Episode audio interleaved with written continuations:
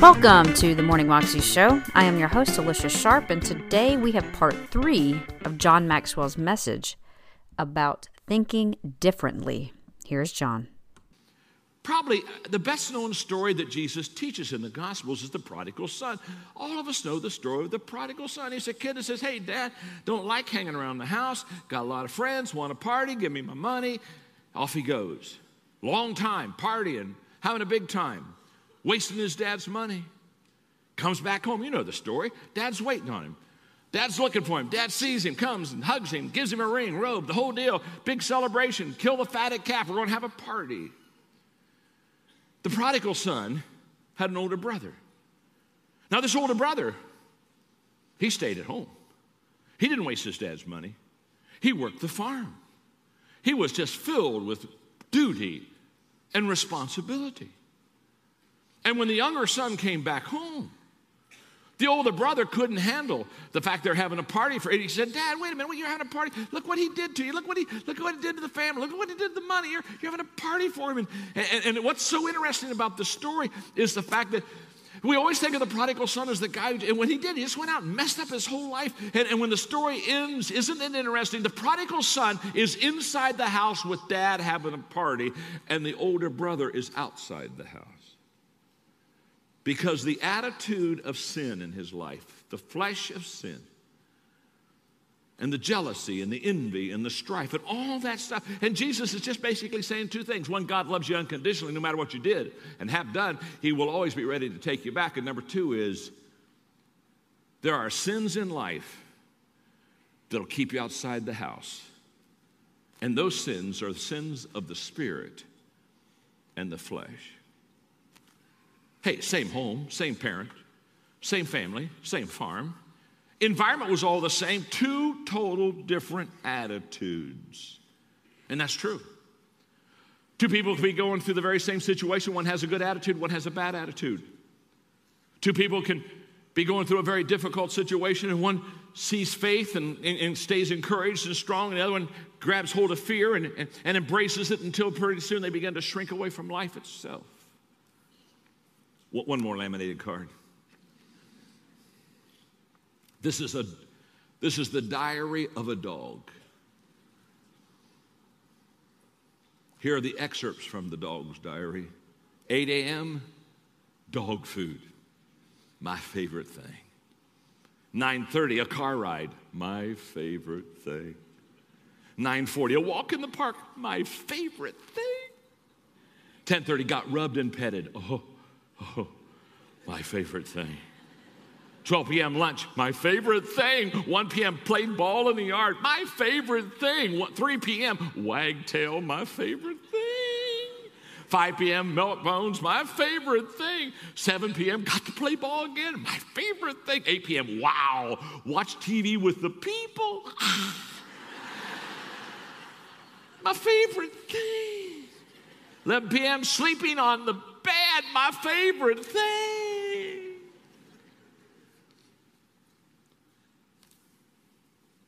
These are the excerpts of a cat's diary.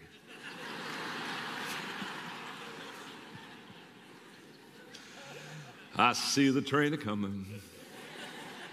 Day nine eighty-three of my captivity.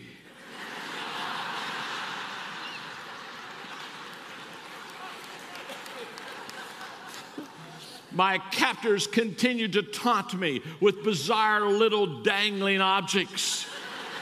The only thing that keeps me going is my dream of escape.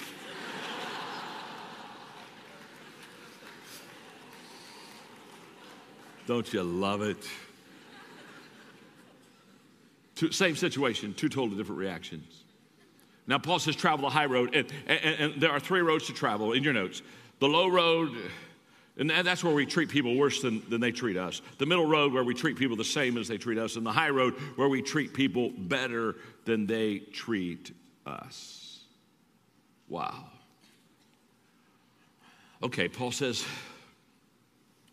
about the attitude. He says, possess a teachable spirit. If you want to have a great attitude, be teachable. In other words, let me, let others co- come into your life and correct you. Take responsibility for your attitude. We've already talked about that. Fill your mind with the right things. Meditate on them. Practice them.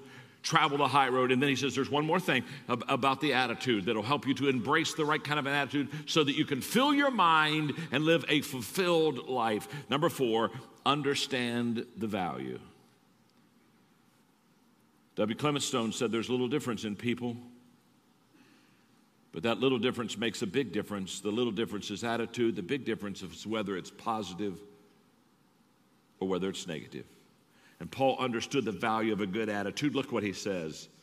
He said, when you fill your mind and meditate and practice good thinking, the result is God, who makes everything work together, will work you into his most excellent harmonies. In other words, you will begin, when your attitude gets right and you begin to live this fulfilled life, you will begin to live in the rhythm of the grace of God. So, what's the value of a good attitude? Number one, a good attitude has value at the beginning of a task. All's well that begins well. If you don't believe that, ask a surgeon. Ask the patient who has the surgery. Ask a coach before the team goes out on the field. Ask a, ask a prof before a test is to be given. The attitude at the beginning determines so much what will happen to your life. Secondly, a good attitude has value in the middle of the task. While we are living our life, I love what Ma- Michael Angier said. He said, if you learn to appreciate more of what you already have, you will find you have more to appreciate. Hey, hey, here's what, here's what he says. What you appreciate, appreciates. And the more you complain, the less you obtain. And so what you do is you continually, as you live through the middle of your life, just appreciate and be a person of gratitude. And then thirdly, a good attitude has value at the end of the day. At the end of the day.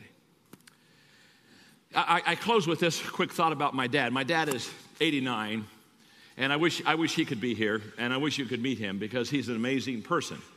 He's just a, I know he's my dad, but in, he, he's just an amazing person. And if you ever met him, it only takes you three minutes to know he's an amazing person because he has an amazing gift of encouragement, and whoever comes into his presence, he immediately encourages and lifts up. Don't you love people like that? I mean, you just want to be around them, don't you? Because they just build you up. I mean, aren't there some people that just build you up, and aren't there some people that just take you down? You know what I'm talking about, huh? And he just builds them up. And, and so my dad, when my mother passed away, we kind of thought it'd be good to maybe get dad in a kind of an assisted care area so that we didn't want him quite to be alone. He's in wonderful shape and everything, but we just kind of wanted him to be around help and care and people. And And so there, there's, a, there's Vienna Squares that is a new place, and, and so we decided to put him in. And, and so when he decided that he would go and, and he agreed with us, he said, John, I, I want to be the first one to move in to Vienna Squares. I said, okay, Dad. I said, what, what is that? He said, well, it's obvious. He said, these people are going to be coming from all over, and this is going to be new for them, and they're going to be filled with anxiety and concerns. And he said, I want to be the first one there so that I can meet every one of them at the door and smile and shake their hand and say, my name is Melvin, and I'm your friend, and we're going to have a good time here. And he said, I want to be I want to be the first one there to encourage them and lift them up. And he said, isn't it wonderful, son? He said, isn't it wonderful? The older you get, he said, the more love you have for people. I said, Dad, it's not true. I know that's a real spiritual moment, but it ain't true. Come on now. I know a lot of people, they're getting older, but they're not getting better. Are you with me? Hmm. No, no, no. What my dad didn't say is, isn't it wonderful that as you get older, you can choose to have a great attitude? That nobody can choose it for you and nobody can take it from you. It's yours. So my friend, the Apostle Paul would say to you and to me, choose today to fill your mind with good stuff so that you live a fulfilled life. That was John Maxwell, and you can find that clip on YouTube if you search under John C. Maxwell, Thinking Differently Attitude. You can also find out more information at his website, john maxwell dot com. I hope you have a wonderful day today, and I'll see you again tomorrow. God bless.